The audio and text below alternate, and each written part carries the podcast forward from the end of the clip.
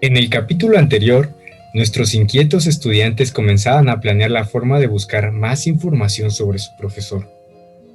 Por eso, Juaco les comentaba un plan para lograrlo. Muchachos, muchachos, ya sé qué hacer. El próximo sábado, cuando el profe salga de clase, vamos a ir detrás de él. Nos fijamos en qué salón tiene la siguiente clase y cuando estemos ahí, entramos a confrontarlo y no nos salimos hasta que no nos diga nada más. ¿Qué les parece? Uy, pero eso suena como tóxico, ¿eh? ¿No?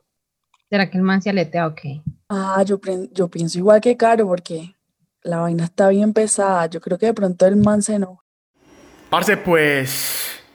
Sigamos al profesor, no. Tenemos que se más salga de clase, pues la otra que tiene. Eh, y le invitamos a un cafecito, charlamos, parchamos, bacano. Y por ahí le preguntamos con más tranquilidad todo. Me extraña. Eso, eso me suena mucho más. Cuente conmigo, pues, pelado. Hágale, pues, hágale, hágale. Esa semana transcurrió más despacio de lo común. Todos miraban ansiosamente sus calendarios esperando que llegara el momento.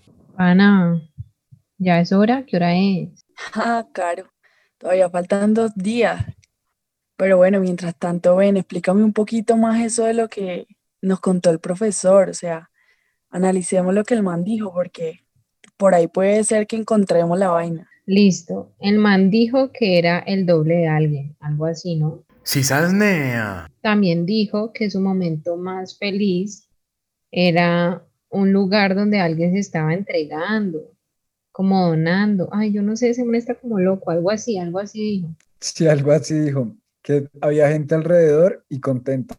Pues, yo no sé, eso me suena como, como a le gusta como tanto lo que hace, eso debe ser como la clase, ¿no? O sea, porque él nos hace reír, pensar, pero a la vez el man se está como entregando, como que nos da de lo que es él, ¿no? Sí, algo como entregando lo que sabe, pero pero siendo, o sea, como él nos dice, primero el ser antes que parecer o hacer o, los, o las demás cosas. Pana, pero es que es muy raro, hombre. Si fuera un simple profesor, no le pondría tanto perendengue a la cosa, pues. Además, no responde a quien sigue. Edda, ya sé. Yo creo que es Aristóteles. ¿Ah? Pues claro, claro, porque mira, él menos habló de que los peripatéticos y no sé qué más vaina. Nos dijo que Aristóteles daba clases caminando, que la gente lo seguía porque era su maestro y ajá, pues quizá él sea un peripatético también que siga Aristóteles, ¿no? Sí, me suena, puede ser, puede ser. ¿Un peri qué? me suena, me suena. La espera se había agotado. Era tiempo de la clase y al parecer también de la respuesta para las dudas planteadas en la misma clase. Buenos días, estimados. ¿Cómo amanecen? ¿Qué tal su semana? De maravilla, todo de maravilla, pues. Hasta que tengo que madrugar. Ay, nada es maravilla. Lo siento por tu modorra de mañana. Pero no será por mucho tiempo. Bien, ¿en qué nos quedamos la clase pasada? Profe, hablamos del amor de por qué pretendemos robar el amor a los demás. Mm, excelente, sí, ya recuerdo. Así es, la concepción egoísta del amor, el amor propio. Bueno, quisiera escuchar. ¿Han pensado algo sobre todo lo que hemos hablado hasta ahora? Es decir, en general. Ah, profe, pues claro que sí, sí hemos estado lo más de cabezones con ese tema. Pues queremos tener la respuesta a la pregunta que usted no quiere responder, profe ya que nos ha estado evadiendo. Entonces, creemos que ya descubrimos a quién sigue usted. Muy bien, eso quiero oírlo. Profe, sospechamos que usted es un, espérame acuerdo, un, un peripatético.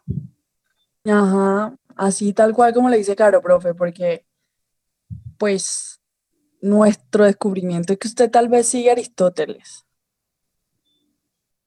Sí, profe, Además, porque para Aristóteles la virtud más importante es el bien. Y pues la virtud a lo deseable es alcanzable para todos, ¿sí o qué?